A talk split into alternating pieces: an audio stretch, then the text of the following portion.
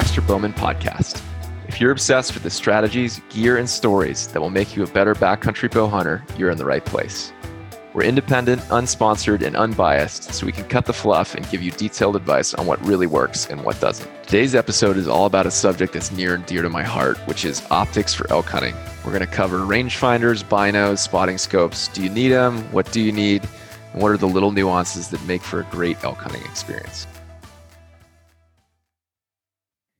I can't see you, Josh, and that's ironic because today we're talking about optics. Ooh, that is a much better intro than "Hey Josh, hey Baxter." I really thought that one through. Yeah, put a lot of effort into it. oh, but man, I was, we were just talking before recording that, dude. This this one you can do in your sleep. Like, is there a topic you've done more research on than this?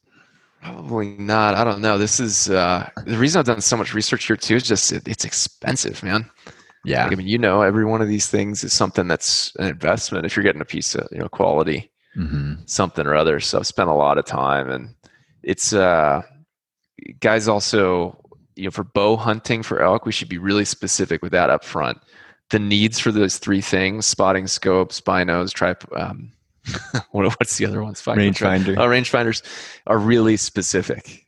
Like if you have one that's specific for that setup, it's going to be far better for that mm-hmm. um, than if you have a generalist one. And we can talk about hey you know most guys are probably going to go generalist ones and there's some trade-offs and ways to get around that but anyway it can it can make or break your experience. I mean i remember when i first got really good pieces of glass and equipment it's it's amazing so.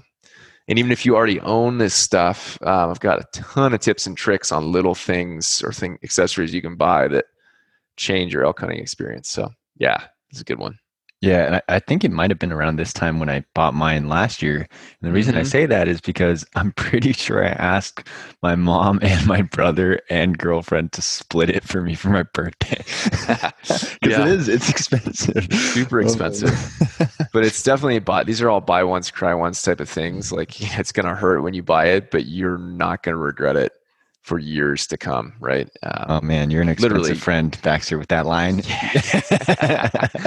but they literally will last for 10, 20 years. So buying a good one's, you know, listening to this conversation, really thinking it through is well worth the money because you, you do it. And um, we'll get into that later, but you even, I remember you, we bought a few different pairs and compared them for you. So yeah, uh, I bought three pairs and compared them all. And uh, I had yeah uh, them all split the cheapest one and I ended up returning it and I just pop, out of my pocket put some more in for the more expensive yeah. Yeah.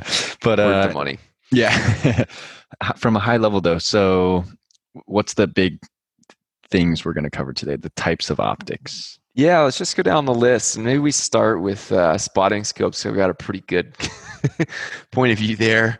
Yeah and we just we go then spotting scopes. rangefinders and then we finish on the big one which is binos because cool spoiler alert, everybody needs a pair of binos. Um, but there's a lot of things there. So, uh, so maybe we just kind of go down the list. And you, the cool thing about this one too is a lot of these can be me kind of talking at you after you know uh, almost a decade of hunting with this style and a lot of other things. But this one's cool because you've now all the things I told you, you got the tests for a mm-hmm. year or two. So you're you've got a, definitely a point of view as a guy who's you know dealt with it.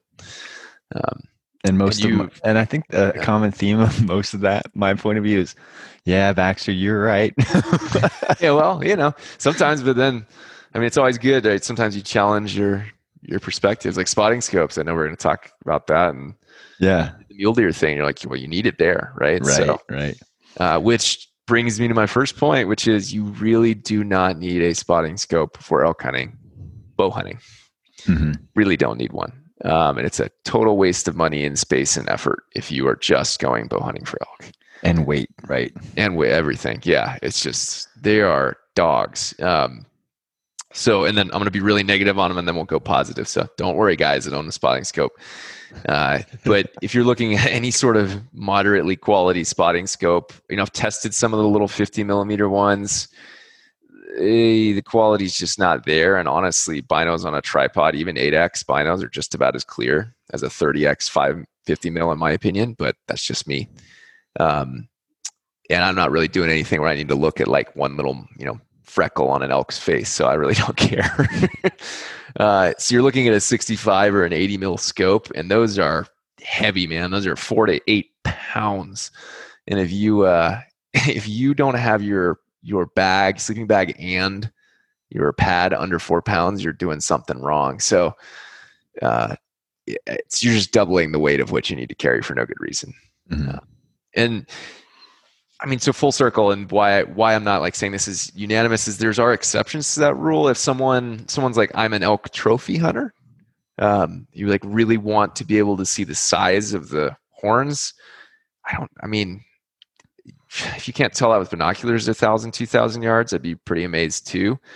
But if you're like, no, I need to look a mile away and tell if this thing is like a 300 bull or a 240, but you're probably not listening to my podcast. yeah, that's true. yeah.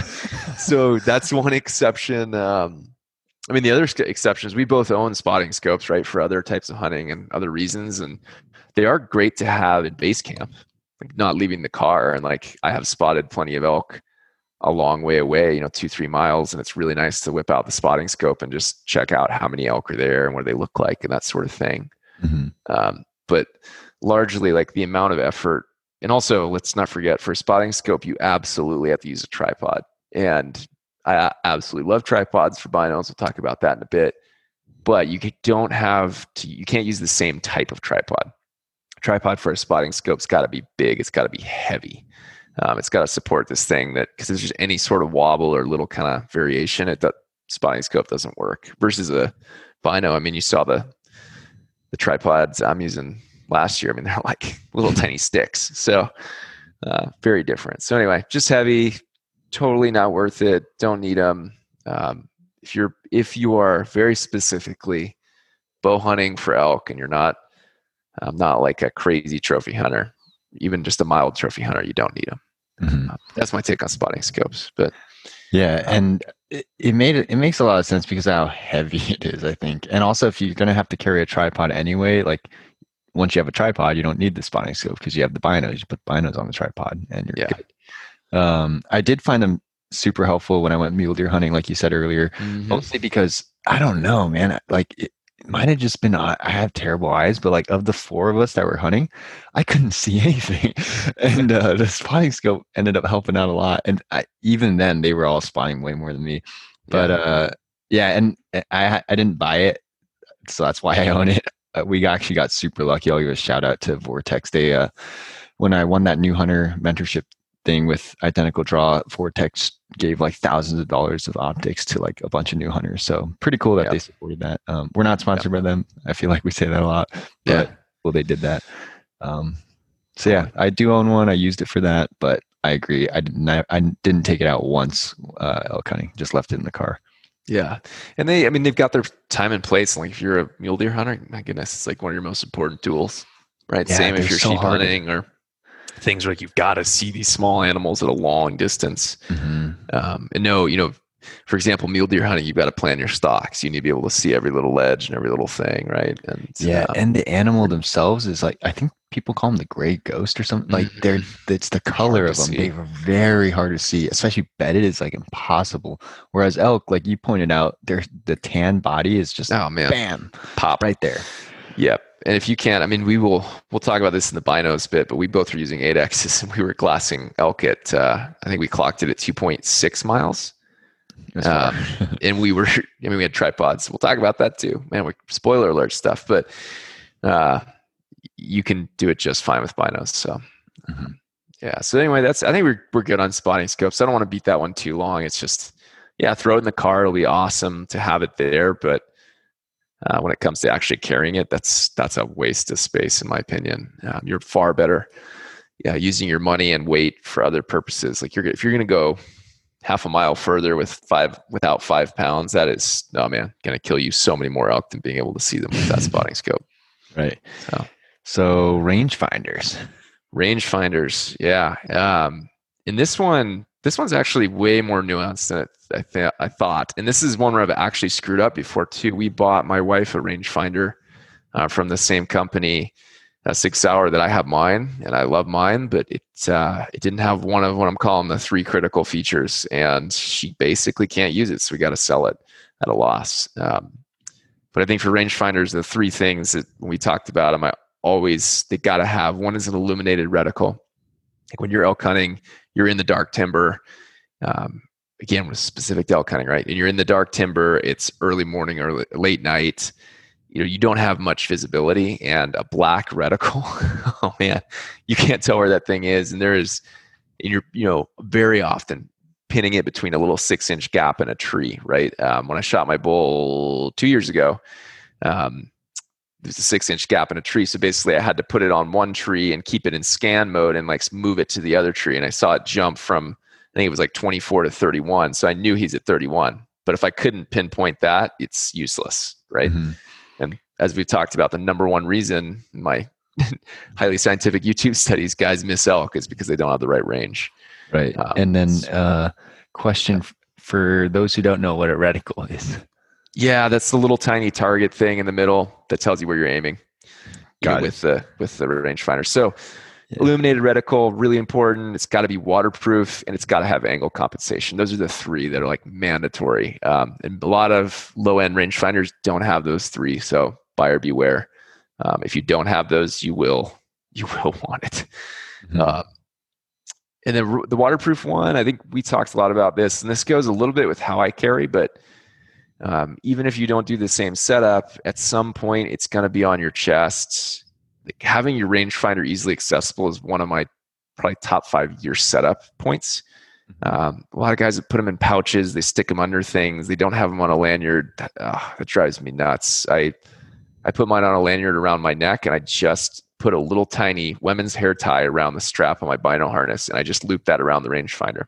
Mm-hmm. So the thing is literally sitting exposed right next to my binos in the same position always.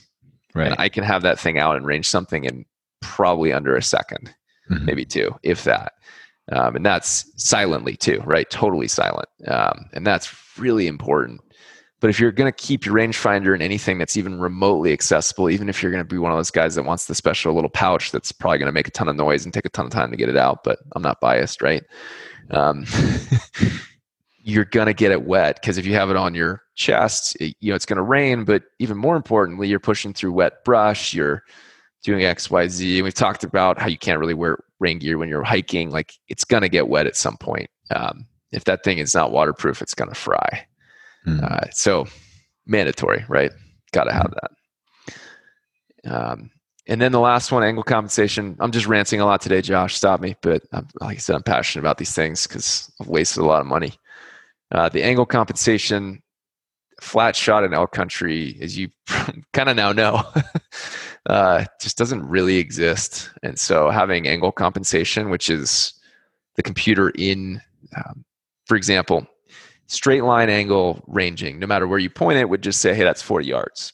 Mm-hmm. But if you point it downhill and it says 40 yards, the effective range, so the, the, the lateral distance straight out, which is the the distance that dictates how much your arrow falls mm-hmm. might actually be like 28 yards. So if you aimed at 40 yards, you'd shoot over the back of the animal versus 28 yards to be spot on. So you have to have a, a rangefinder that has angle compensation built into the computer uh, so that it can tell you if you range downhill what distance you should aim for, not what the actual distance is, because otherwise you're going to miss all your shots. Yeah, and the first time that was explained to me, I didn't really understand it. But I think an analogy that helped is like if you got a laser pointer and you pointed it straight out and it hit something and the line of that laser is like 40 yards, then you went downhill and the line of that laser is also 40 yards. Uh, you can't shoot it for 40 yards if you're going downhill because gravity, right? Is like mm-hmm. it drops the the arrows dropping way more. So you yeah, it's dropping with gravity, right? Um, right. Versus there's more more time for gravity to work on it if it's going out, you know, mm-hmm. uh, perpendicular to gravity. These right. are all really annoying things to try to say on a podcast, but basically, you just have to trust us. The one that'll really blow your mind too is that the same angle up or down is the same amount of drop, but we're not going to go there. Oh, whoa! Uh, I did not know that. It's crazy because literally all it is is how far left to right it goes. Right. So as you move up or down, you're just shortening that. Interesting. So, crazy, right? The same amount. Yeah. Physics. Wow. Don't do physics in the backcountry. Buy a rangefinder with angle compensation. there you go. yeah. Cause they're literally, if you don't have uh, angle compensation, it's not going to work. You're just going to miss, right? Yep. Yeah. Unless you're, it's, it's a perfectly flat shot, which it never is. Yeah. Yeah, exactly. Um, so that's kind of my take on rangefinders. I mean, there's two general strategies with picking the right one. We'll talk a little bit about aperture um, and a lot of these other things that matter for binos, but rangefinders are really small, little, tiny lenses. They're like 20 mil kind of things. And uh, looking through them, if you're ranging an elk at like you know 10, 15 30 yards which i still recommend you range unless you're really sure he's within 30 yards. Trust me i missed one. I know people that have there too. Um, you kind of want a pretty large field of view and to get a large field of view you need lower magnification. So like a 4x max a 6x it's like a really good magnification for bow hunting because it's up close and personal now, if you're going to shoot rifle or you want one of these ultra long range, super cool, tactical, cool, you know, ones the guys use for long range rifle, you're going to want like 8x, right? Um, so there's got to be a compromise. And so you have to pick one of two things. Do you either buy one rangefinder that works for your rifle and your bow? Mm. Or do you buy two separate ones, one that's specific to your bow and then one that's specific to your rifle? And I think that depends on your level of skill with both. So if you're like, hey, I'm a PRS shooter and I love thousand yard ranges, yeah, you're gonna need that eight or ten x, you know, big, bulky, heavy one. You should probably get 2 mm-hmm. If you're like the vast majority of guys like me, um, you're like, I like long range shooting and it's fun, but I do it, you know, four or five times a year, if that. Um, and I like just having one tool because I, you know, beware the man with one rifle. You're always familiar with it. You know it you know, a six or seven X zoom, maybe a seven X. Uh, I've got a seven X. You got to have a steady hand. Um, is a good compromise for the 2 mm-hmm. But if you're like, hey, I want purebred, elk specific, you know, four, uh, four or five X is great because you're never going to be ranging past 100 yards, really. Right. What about guys who have like rangefinders from like maybe they play golf or something like that? Yeah, well, they typically, yeah, they're super bright colors usually, but B, they typically don't have angle compensation for the that works uh, for hunting, and that's the big deal breaker. Um, I use actually used my dad's golf one. I did my first trip to New Zealand and missed a big red stag because of it, because it didn't have angle compensation, and I shot for. You know, I, I tried to adjust for it mentally, but I didn't know how much. We were shooting probably 50 degrees down, which people have a hard time believing, but it was we were we were literally like free falling down cliffs to try to get to find him. Um, so it was pretty intense. But so I've missed I've missed a shot because of this exact thing, right? I'm not making this up. Um, yeah, I've dealt yeah. with it. Um, yeah. So, and some other your tips for the angle for the rangefinders too. I talked about my setup for popping them on and off. That's I think that's probably the number one gear. Most probably the number one most critical thing to making or missing an elk shot is how easy you can access your your rangefinder. Mm. Um, really, like your it's not your bow uh, setup or all that stuff. Because if you're under 30, 40 yards, it's that you, you know, if you don't have time to range it, you're hosed. Yeah. And it's a big reason people miss, right? Yeah. Huge reason people miss. And that's, oh, it's so preventable, right? It's such a brutal one. Um, to do. So I'm trying to think of specific things other than that. Yeah, it's you know how to carry it. Oh, there's one I had in my brain, but it's not going to come back to me right now. no worries. Uh, I think I spent more on my uh, maybe even just as much on my rangefinder as I did the binos. I uh, mm-hmm. kind of splurged on the rangefinder. I, I saw it was on sale on Amazon, and I was like, mm-hmm. "All right, let's do it." And I'm never gonna have to buy another one. Yeah, no, I mean will last a long time. Although I did run out of batteries, and that's yeah, a story for the I end. I was going to bring that story up, Josh. Maybe. so tell the people what happened. oh man! So I went to Nebraska and I used the rangefinder, and it worked just fine. And and then on my like fifth night, it ran out of batteries for some reason. And I don't know if it's because it got cold. We can dive deep into batteries when we get to the accessory section. But then I uh, flew back to uh, flew back to uh, Idaho, uh, right? Yeah, Idaho to go hunting, or Colorado, and, or wherever you were. Yeah, and then uh, I bought batteries on Amazon, got them shipped to me, and uh, before I left, so I brought them with me. Then I drove to like an hour and a half in to camp, and then I was going to go hike in in the dark. And then the next, I mean, hike in the next morning. I was camping in the dark that night. Anyway, I put the battery, I opened the package and I tried to put the batteries and I bought the wrong ones. So I had to drive out like an hour and a half, find like a Walmart or whatever and buy the batteries again. I bought like five of them.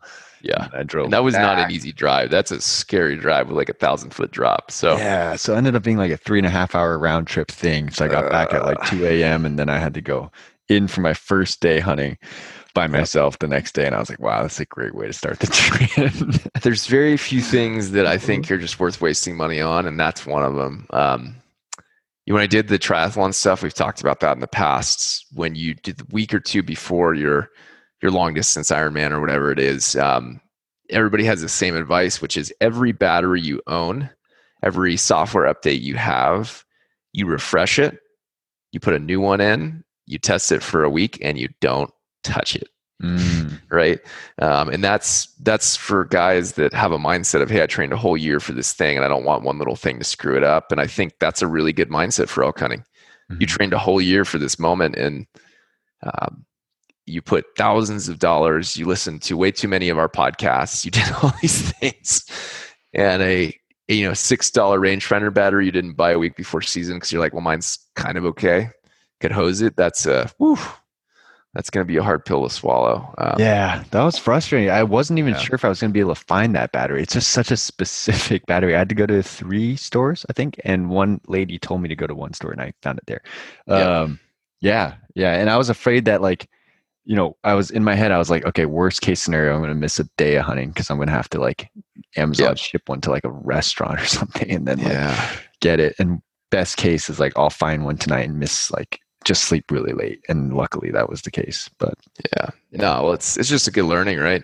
Mhm. Um, I've had the same thing. The other thing is, rangefinder. You know, they have these little battery statuses, but those are notoriously bad. Um, especially if you're using lithium uh, batteries, which we'll talk about later. It's a really important thing to do for a lot of reasons, because they're not. They're tuned to use the threshold of an alkaline battery. Um, I'm not going to get into the, the battery science here. This isn't a Tesla battery convention, but basically they have a very low lithium batteries are really really good at a small trickle thousands and thousands of times versus alkaline are just going to slowly decay. And so they're the sensors on the bat on the rangefinders are tuned for alkaline. So if you use lithium or say you've got a weird alkaline one it's it's going to be off. Like it might say full battery and it goes to zero on your next one. So oh, that's probably what happened to me. yeah, you just can't trust them. You never really can, and it's like uh, it's guys that use red dots and pistols too. It's like you just every year you just swap out the battery. It's just Yeah. what it is. Right. Um, you don't ever want to find where the the limit is there. Right. That's what happened to me because it, it looked like the battery was just fine. It was like, I think it had gone down one bar and then all Yeah. of a sudden it was like, boom, gone. Gone. Yeah, not uh, not not un, you know not unusual, right? And uh, like we said, cold nights, things that stress batteries. Mhm. Uh, we've talked about that before with phones. If you leave your phone outside your sleeping bag, sleeping, it'll can knock off 50% of your battery. Yeah. Can happen with rangefinders. So if you have a battery that's even half good and it knocks off 50% of it, you're now dangerously low. Yeah. Yeah. So little things, all the little things, right? They add up. Mhm. Uh, and I think that's that's pretty good on rangefinders. Like buy a good one and you know, trust it, use it. Uh, the other, the last thing I'd say at rangefinders is don't. Oh man, I see this all the time. It drives me bonkers. Um, don't set up your pins based on the ranges at the archery range or the ranges on someone else's rangefinder. Uh, for example, Margaret and I have two rangefinders from the same company, which we discussed, and they both give a different reading by a yard. Um, Mhm. And it doesn't really matter that they're not perfectly accurate, although that does drive me nuts too. What's more accurate is important is that they're repeatable, right? Because like even if it's 21 yards, if it's always 21 yards, 20, like that's great. Uh, so if you're set up, if you go to the range and you set up at what they're calling 20 and it's 18 on your rangefinder, at 20 yards that's not a big deal but if that's at 40 and 60 you know now things really start to get off. So and also like i'm gonna scare guys even more right? Ever think things way too much but what happens if that 20 is two feet in front of you and you're ranging and hey the rangefinder's on your face then you hold the bow two yard you know yard out in front of your body and there's all these little things right? Mhm. so just do it the exact way you do it in the field. Range it. Hey i'm bang on 20 this is how i set my pins. So use your you know use your rangefinder to set up your bow before the season. Right. and then last thing i'll say I, man i always have to stop myself because i go down these rabbit holes but no rangefinder, no matter how good the ballistics calculator is, like there's none on earth um, that's going to have a ballistics calculator that is perfect.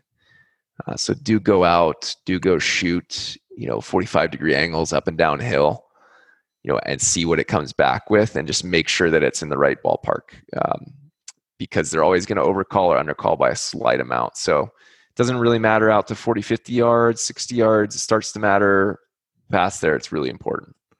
Um, and I've, I've kind of done those experiments and, you know, it's just good for you to know mentally, hey, you know, 40 steep downhill, I might add it, add one yard to it or something like that.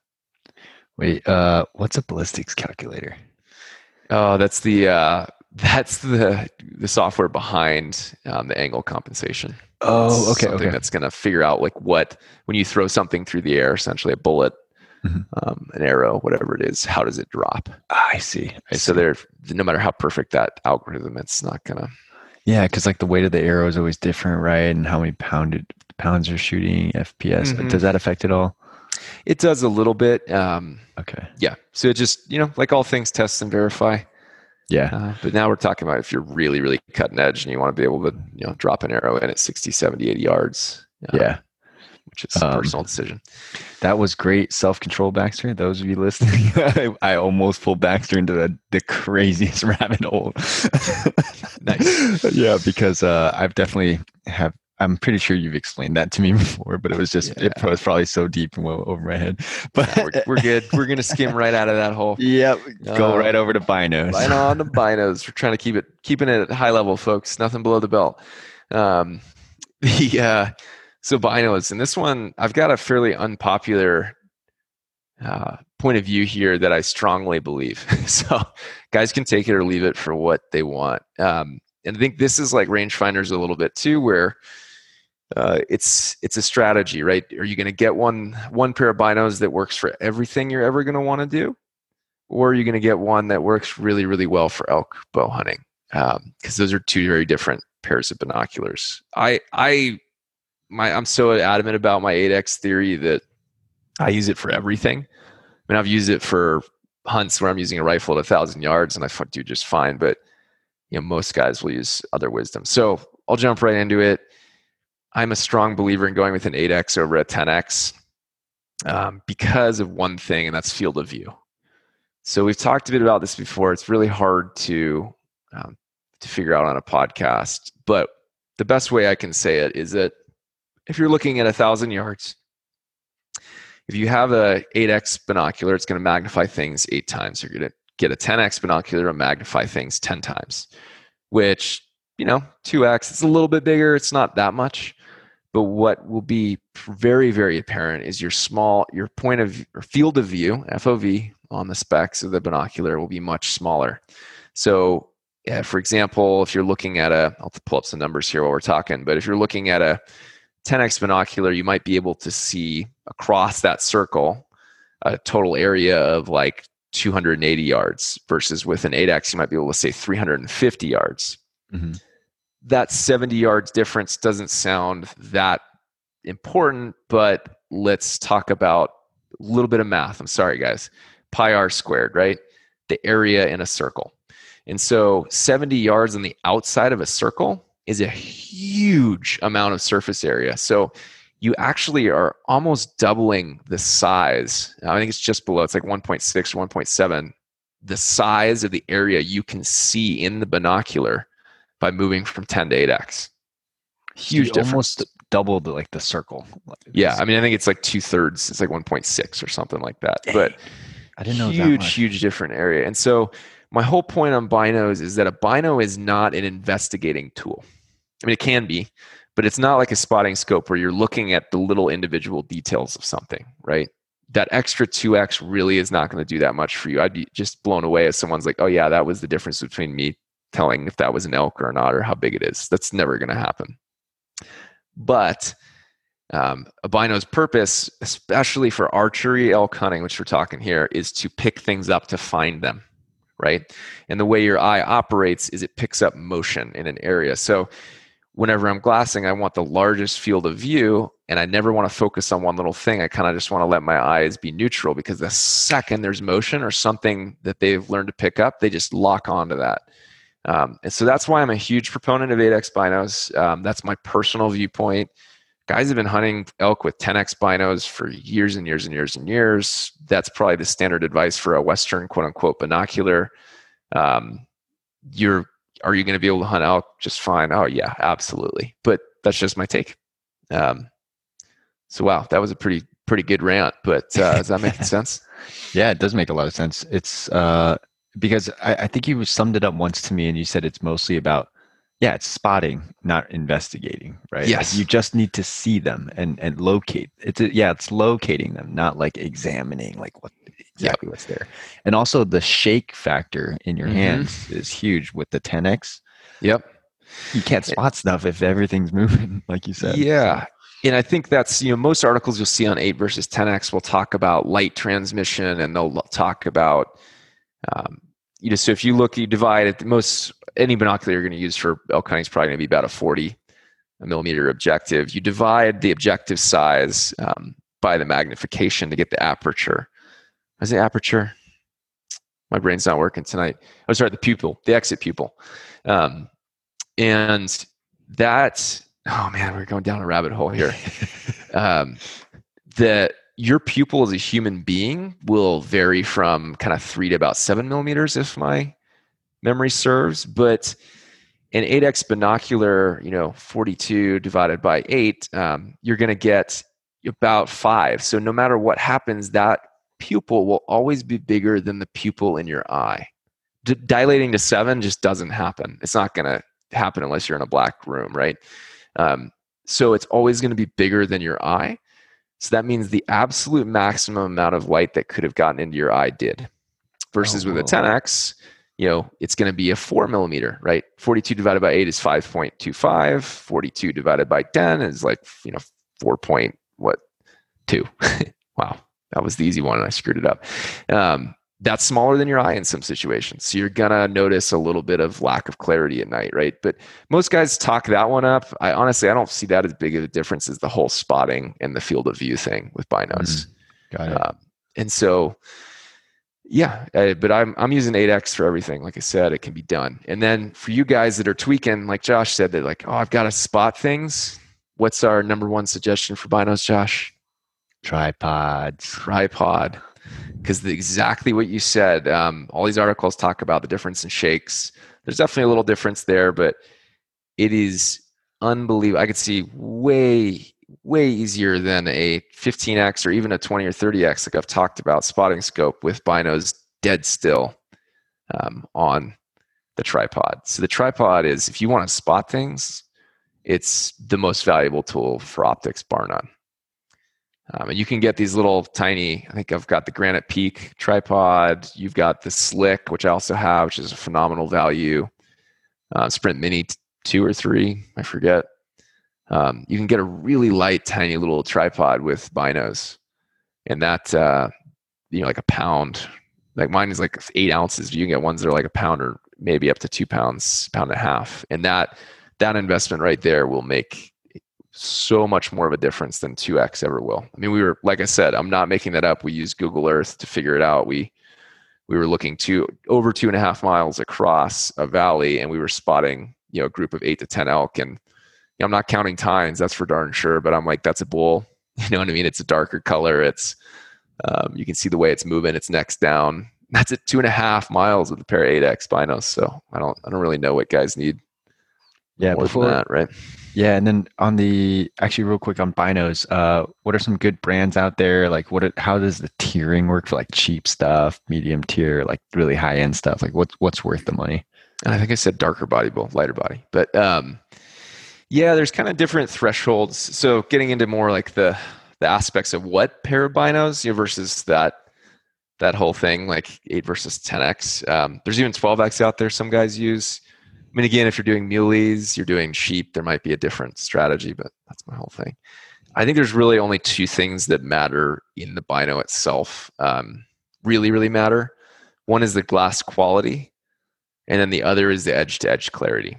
So if we're talking field of view, I'm assuming that you can see from one edge to the other.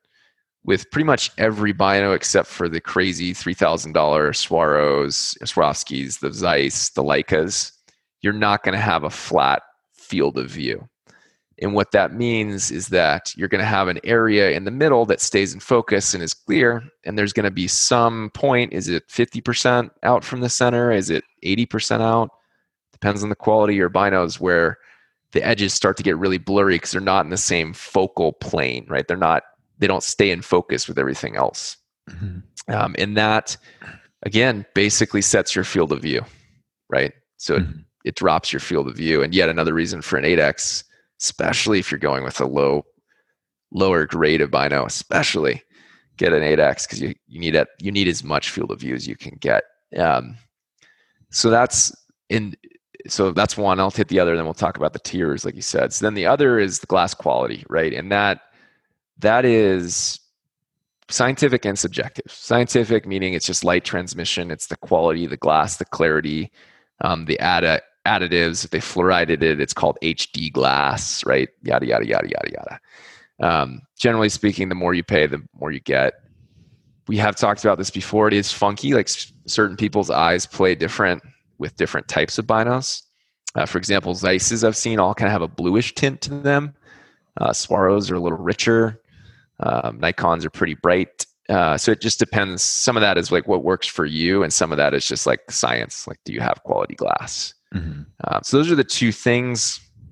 Spoiler alert: like everyone's told you this, binos. Pretty much what you pay for is what you get. Um, I think there's a ton of really good binos verging in on that thousand dollar point now, but there's really three. I'd call it three tiers. Let's call it four, but let's say that you don't want to get the fourth. There's like four tiers of binos. There's like the zero to two hundred dollar ones, you know, maybe three hundred you really don't want one of those that's going to be a throwaway pair. They're good. They're they're much better than they used to be, but they're just not great. Uh, you can get away with that elk hunting; it'd be fine, but you're going to want to upgrade it at some point in time, and that's going to be more expensive than just jumping to the sweet value spot, which is like 300 to 600, and that's where you ended up going, I think, Josh. Right? I think mine was like 380 or something like that. For I the think you're going for the 500, right? Did I? Oh man, maybe I, I forget. I spent too much money. Yeah, you got the Vortex Vipers, right? I did. So maybe yeah. you're right. Yeah, I think this is a great podcast for Vortex. But hey, they won that one hands down. Um, when I compared the old Vortexes and the Monarch Sevens I had, Monarchs were better, but the new ones crushed them. So. Oh, you're right. I spent 400 bucks, uh, five, almost $500 on these. Dang. So yeah. I did, I spent less on the rangefinder. Okay. But yeah. still a lot. I mean, I'll have them for for my whole life, probably. Yeah, but that makes guys choke. But um, that's that's the the really sweet spot for binos in my point from my point of view because you get into a bino that's like you said you can use the rest of your life and it's really darn good um, for that price point. You know, the next two price points are kind of the like eight hundred to fifteen hundred dollar price point.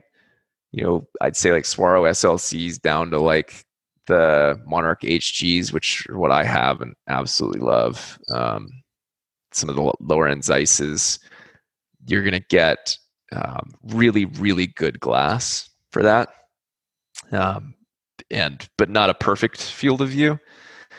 And then when you get up to like the alpha glass, like the stuff that's the top, which is like three grand, twenty five hundred bucks, that's when you get totally flat fields of view, just unbelievable clarity. Um, they actually get a little heavier and bigger, unfortunately, but uh, those are like just the crazy ones. So those are kind of the three tiers for guys. I'd say the minimum you want to get is something with HD glass um, that's got a really good field of view, and you'll. I mean, I, I can't remember these numbers off the top of my head two years later, but I think something like the the Vipers you had. Well, look them up say something. You you could do something cool. uh, what should I say? Well, you I once no, cry once, looked at friends. the yeah right. You looked at the three different pairs, right, and you saw yes. the differences in those. So like maybe talk guys through that a little bit. So Baxter's recommendation, as with all things, actually most things, he's like, dude, just buy all of them and look at through all of them, especially at night and uh, in a dark corner of the house or like in the street or something and just see which one you like better. So I bought the uh, the Maven C1s, I think, mm-hmm. the Vortex Vipers, and then the Nikon. I think it's the Monarch. Uh, yep. seven sevens. It's Monarch sevens, yeah. Yep. And then so I bought all three, put them on my credit card, and then they shipped here, and I just mm-hmm. at night like super dark, I would just look into the like I felt like such a creeper. Look out my living room window into the street, like the dark bushes, in, uh, like uh, way down the street, and just see how much detail I can make out of those bushes. Like, can I see every edge? And I would just try each one and each one, and then I ended up just really liking the the vortex. I the vortex and the Nikon's both did pretty well, mm-hmm. but I don't mm-hmm. know. I like the vortex, the feel of it, and I know they're they've all got pretty good warranties, but for some reason everybody talks up Vortexes. Maybe I just like the brand too. It's just a cool brand. So yeah, no matter how much you quantify or like all these little things you say, like you got to try stuff, and that's that's just the way the world works, right? Guys are always asking for like, what's the best buy now? And I'm like, well, I can give you two or three and go try them out because they might fit your eyes better. Mm-hmm. And just the way it feels in your hand, all the little details, right? Yeah. Then I just sent them back through Amazon. Amazon's super easy to do that. So yeah.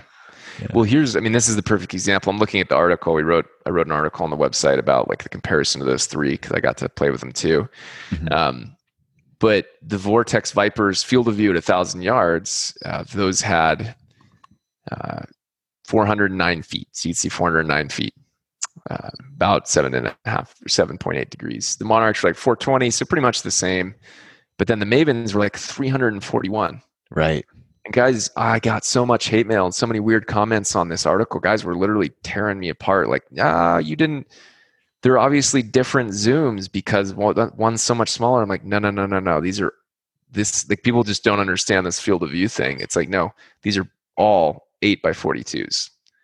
Um, and I remember looking when you look through those Mavens, you could see it's like tunnel vision, right? Mm-hmm. Um, oh yeah, tiny that field of view was. Oh, totally. I was looking at my living room uh, at the window in my living room, like 10 feet, you know, 15 feet away from me. And I was standing from the same spot and I would just put edge to edge. And yeah. then I took out the, the Nikons and I took out the vortexes edge to edge, way bigger. I can see way farther. Yeah. Yeah. I took pictures so too to, to compare. Um, yeah, well, you could see like half the tree you couldn't see with the other ones. Um, right. Yeah, with the same line in the same spot, you, you can see much, much farther. Yeah. yeah. So anyway, that's just the that's the whole thing. Check out those specs. If you compare one thing between binos, look at the field of view, um, and then use your own you know op- use your own money or time. They go look through them and see what they look like to you. Um, but there's I'm not we're not ripping on Maven either. They've got good binos. It's just that C1 compared to those is not a not even a comparison. Um, granted, it is 150 bucks cheaper. Right. Um, right. But yeah, that's I mean that's kind of the, the point of view on the binos and you they're a worthwhile investment, like you said. You're you've been using them, you loved them. I really liked those too. Um, and I bought the Monarch sevens like three years earlier when they had the old version out. Um, and I'm going to keep those. I'm not upgrading or anything for a long time. Margaret uses those ones. Mm-hmm. Um, I use the on HGs. them is nice.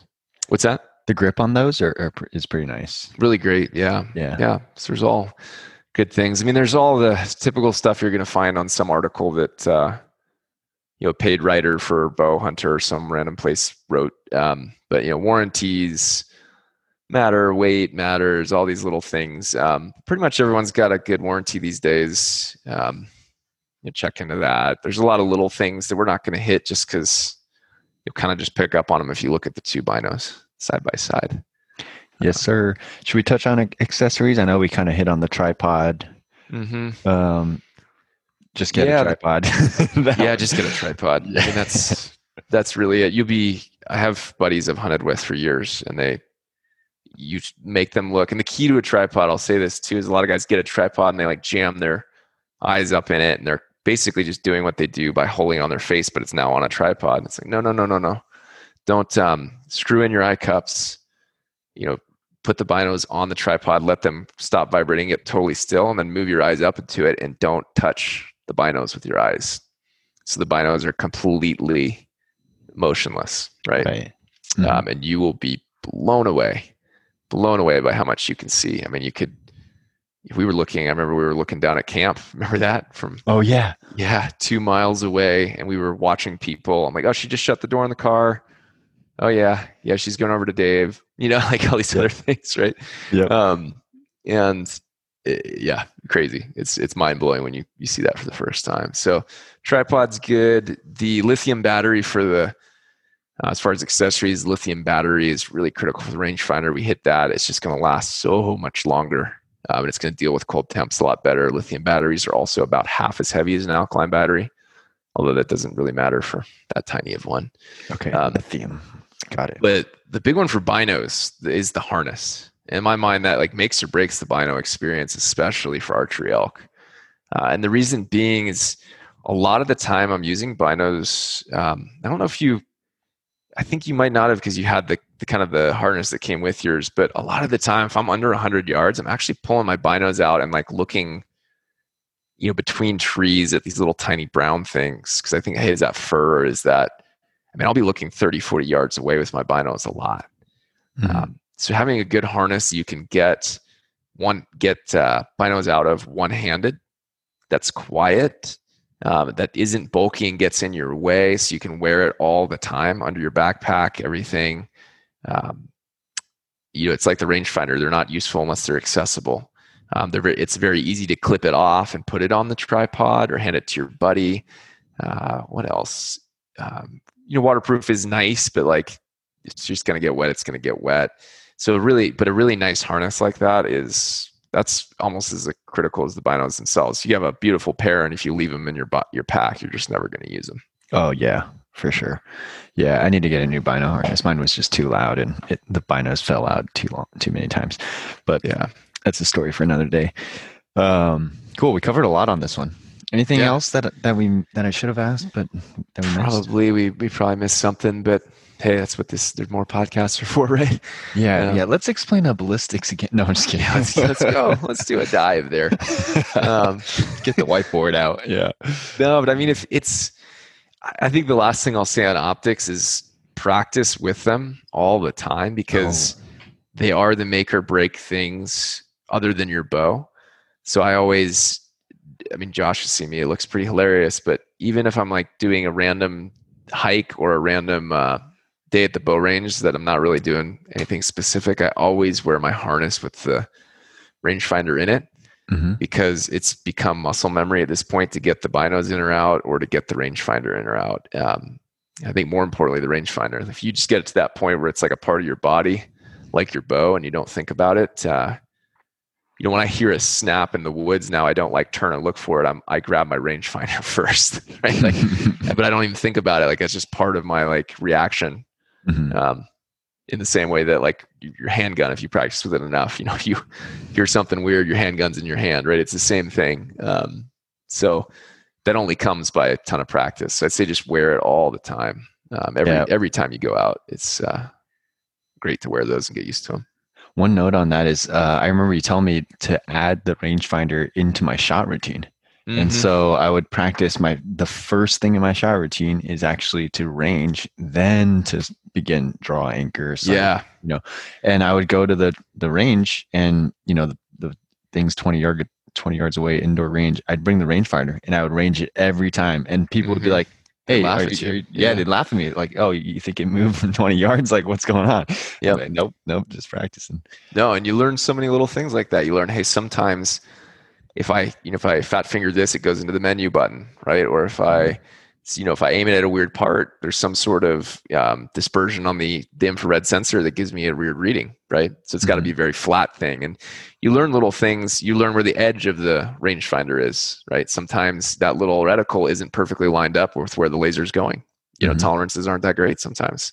So you learn exactly where it goes. Um, yeah there's all sorts of good reasons you know great reasons to do that and i'd say that's the number one practice mistake i see guys doing is they just they walk around if they're lucky they uh, they walk around with a rangefinder but they still don't even like use it mm-hmm. and it's like if you just make it part of your shot every time like you said literally every time you go to knock an arrow then again it's under a super stressful situation elk comes walking in uh, you don't go okay remember get the rangefinder it's mm-hmm. just already up and you got it because I've heard so many stories of guys saying, "Oh, I like they'll came in, I was like nervous, forgot to do it," or they're like, "I don't think I could do it fast enough," or "I don't think I could, you know, range it. You might spot the motion," um, which all like you, you almost always, unless the elk's looking right at you, you can get away with more than you think. Uh, but it's that's the reason you're going to miss them, right? So mm-hmm. it's a tough one to deal with. Yeah. Think that's a good way to end it. Good practical yep. tip for the guys uh, who are practicing out there, pre- prepping for next season. Um, yeah. And then just wanted to remind people we are starting a new segment of listener questions where I'm going to surprise Baxter with uh, your questions and he will answer them live on the podcast. So that'll be a fun way to add some random fun at the end of each episode um, and answer your questions too. We, we want to mentor and help more people and spread the love of hunting. So yeah, send them to uh, actually what's the best way? Baxter the website right? Yeah just go to baxterbowman.com um, you can google that if you can't find it but uh, there's a contact me section there and you can just shoot it. And i've agreed with josh not to read them. I will shoot them right over uh, so that he can truly surprise me which would be kind of fun. Uh, and we'll, we'll do that. It'd be cool. It's just really fun. Like it makes our day every time when people drop us a line and say hi. Like it's yeah, when you do these you just send them out into into nowhere, right? Yeah. so to hear the people like them and there's people listening, you see the stats, just fun, but it's it's really cool. So always appreciate it whenever guys send email. It's good stuff. Yeah, we want to uh, engage with the community and keep keep spreading the love and keep this keep the fire alive. I feel like that's the theme lately. yeah, I'm telling you, man. This week I started applying to some draws and got you know had my first uh, I call it vision of September. You know when you remember that moment when something, you know, an elk was walking in and you saw one across the canyon and now you need to start scrambling. Mm-hmm. Uh, for some reason, every year, the first few months, I kind of forget it. But right about now, it's like you start to, ooh, it's coming. Yeah, I should have put this in our uh, March check-in episode, but yeah, this Friday with in my one-on-one with my manager, I'm gonna put the request in. I'm like, like you said, just get it in early. You know, hey, I'm taking this time in. off. Yeah, so it's happening. yeah, it's pretty easy for a decline three months out, but six months out, almost nobody's going to say no. Hmm. So, yeah, man. Cool. Cool.